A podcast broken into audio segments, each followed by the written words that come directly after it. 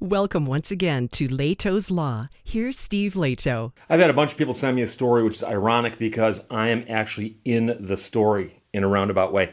And some people just saw the headline, thought this is a topic that sounds like it's right up Steve Lehto's alley. And then, of course, I've also got notes saying, oops, Steve, I didn't catch that you're in the story. So it's from Jalopnik, my good friends at Jalopnik. And the headline Chevy offers Bolt owners $6,000 to waive their right to sue over battery fires with an update. Now, there's a lot going on here, more than meets that headline. And Bob Sorokanich wrote this story, but I spoke to Bob on the phone for quite some time about this. The subhead is Chevy is refunding up to $6,000 to Bolt owners who bought before the company slashed prices on the electric car. But the money comes with a huge catch. What you gotta sign to get the money. That's the issue. So after more than a year of bad news around battery fires, this summer, Chevy slashed the price of the electric Bolt and the Bolt EUV by as much as $6,000, making it the most affordable electric car on sale in the US.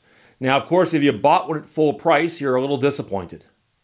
And so that's what this is all about. In an effort to appease those customers who bought the Bolts before the discount, Chevy offered a cash rebate to existing Bolt owners. But a tipster points out to Jalopnik in order to receive the rebate, the owners have got to waive all their rights to sue GM over the vehicle, including the right to sue if their Bolt battery catches on fire. And um, that's one of the issues. But the Bolt is the car that at one point in time, every single one was subject to recall because of the battery problems. So here's the battery issue. In late 2020, GM recalled 68,000 bolts due to a risk of the batteries catching fire. The fix involved a software update rolled out in April of 2021.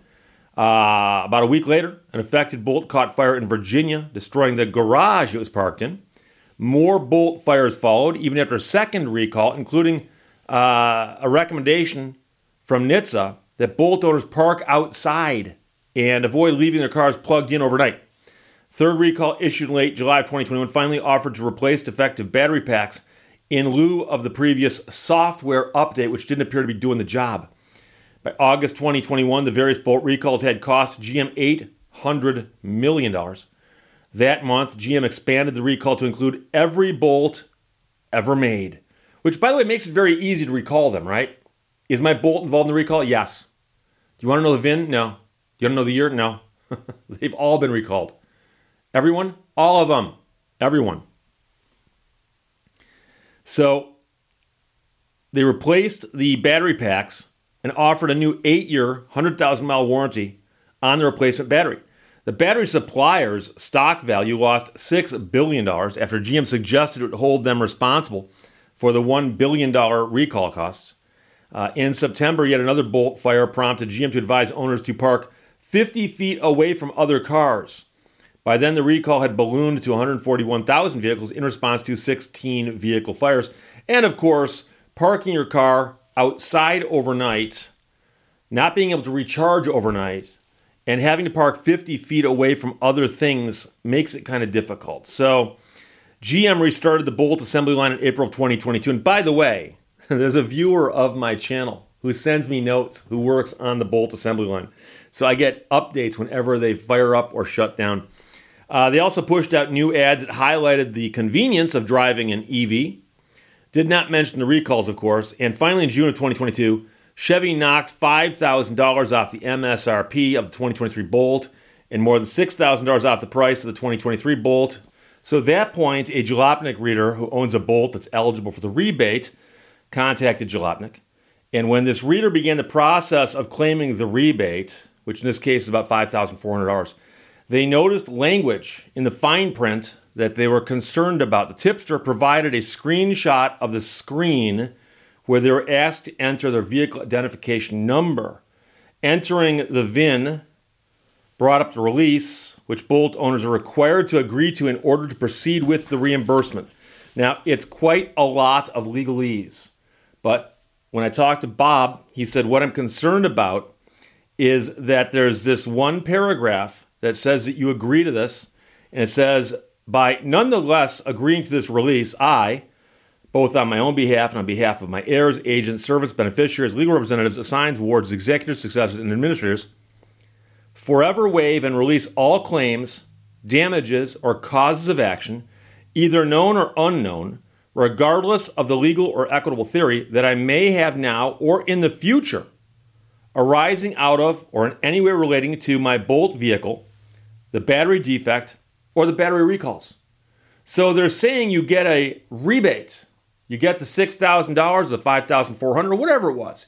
You get a rebate, but all you got to do is sign a release saying that you won't sue us for anything and you can't sue us for anything in the future, regardless of what the cause is, if it's got to do with this vehicle. And so when I was talking to Bob, he goes, Steve, is this common? Well, it's interesting because it's common in lawsuits to settle a claim with someone you're suing by signing a release saying, I'll drop my case if you pay me some money and I won't sue you again in the future because I've already resolved this claim. But here they're sending over a release that looks like you're settling a legal claim, but that's not what they're saying you're doing this for. You're doing this to get the rebate. So, usually, just to get a rebate, you have to confirm that you own the vehicle and you paid for it or something like that.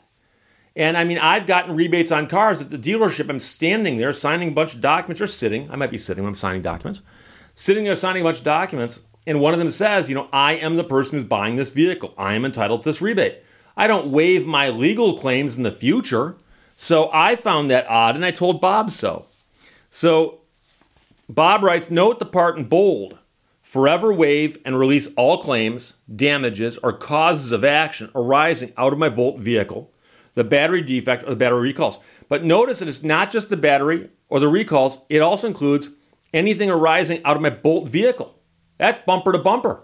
So, to our tipster and to me, this is Bob Sorokanish speaking, this sounded like a lot like Bolt owners who wanted to rebate would give up their right to sue for damages, even if the Bolt's battery caught fire due to the defect that's been plaguing GM for more than a year.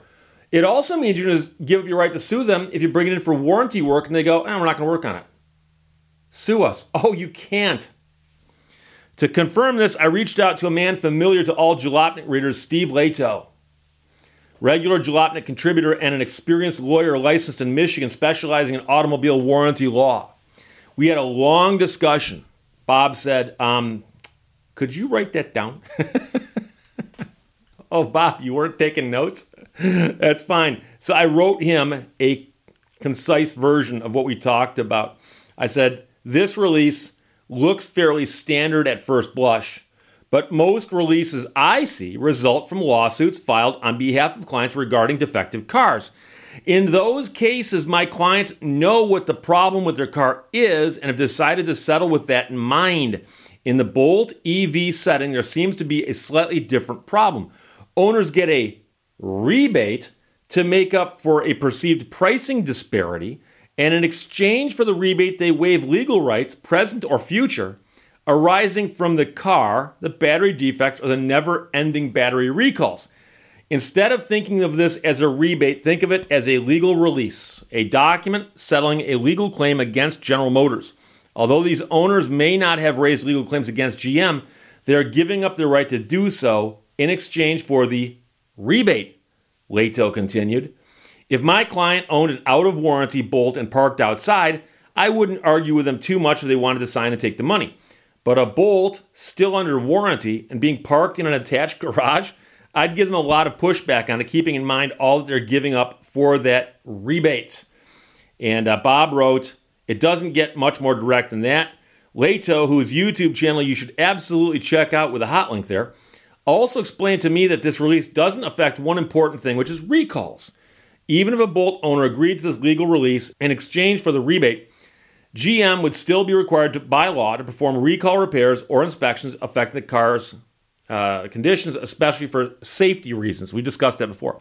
So, hypothetically, if GM continues to issue recalls over the battery issue, a customer who accepted the rebate would still be contacted and still be eligible for no cost repair or updates.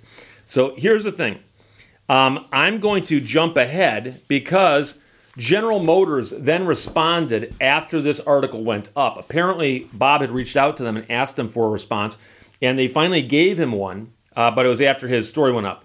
So he wrote After the article was published, a GM rep provided us with the following statement. It's two sentences long. The agreement for the reimbursement program does contain language that waives claims against GM and identifies existing litigation. This is a common practice when it comes to programs like this. It does not waive claims involving any potential recalls in the future. Sorry, that's three sentences. But you'll notice the agreement for the reimbursement does contain language, that's true, that waives claims, that's true, against GM and identifies existing litigation. That's true, but it doesn't limit it to existing litigation. That's the problem. So that entire sentence there is meaningless.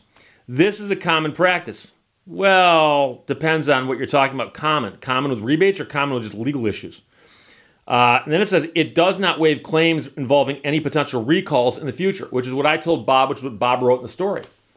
And they wrote that sentence, I think, on purpose to be deceptive because it can't affect recalls in the future. It's kind of like if I said, uh, this document you're signing here does not affect gravity tomorrow. Sign it. Well, what does affect gravity tomorrow? Anything? No. There's going to be gravity tomorrow. it doesn't waive claims involving any potential recalls. Of course it doesn't. But it does waive claims involving everything else. But keep in mind, recalls are mandated by NHTSA on safety issues. You can't waive them. GM can't ignore them. So for them to say, oh, it doesn't waive those is meaningless. What about the legal issues that arise that have nothing to do with recalls? For instance, you're driving down the road and your motor fails. Let's assume the car's got an electric motor that fails for some weird reason. Let's assume it's a manufacturing defect and the motor fails. You take it to the dealership, they go, We're not going to fix it. We don't feel like it You call up GM, they go, oh, you signed that release, we're not going to fix it. Can't sue them. You signed the release. And you can't say, well, it's a recall because it's not a recall. It's not a safety issue the motor just fails. It's like an engine failure, a motor failure. I understand they're different devices. I understand that. But my point is if a component on the car fails under warranty, it's not safety related, so it's not subject to a recall. You gave up your right to file a lawsuit over that in exchange for the rebate. So, this statement the GM issued from a GM rep is obviously meaningless because you can't waive that, and you didn't waive that. And for them to tell you you didn't waive it is them telling you something you should have already known because it was mentioned in the article by some guy named Steve Lehto talking to Bob Sorokanich. so, there you go. And I'm just mentioning this, like I said, several people asked me why I hadn't commented on this. And I thought, well, there's a story on Jalopnik. Not all my viewers read Jalopnik. And of course, not all Jalopnik readers watch my videos. But if you do and you're new here, welcome, my friends. But Chevy offers Bolt owners $6,000 to waive right to sue over battery fires and everything else. And that's the question is that worth it? So, the story is sent to me by Vinny, Tim, Adam, Josh, and Christoph. Thank you very much. Bob Sorokanich wrote the story, and I said, Bob, call me anytime. Talk to you guys. I love you guys over there at jalopnik.com. Questions or comments, put them below. Let's talk to you later. Bye bye. How many people here have telekinetic powers? Raise my hand.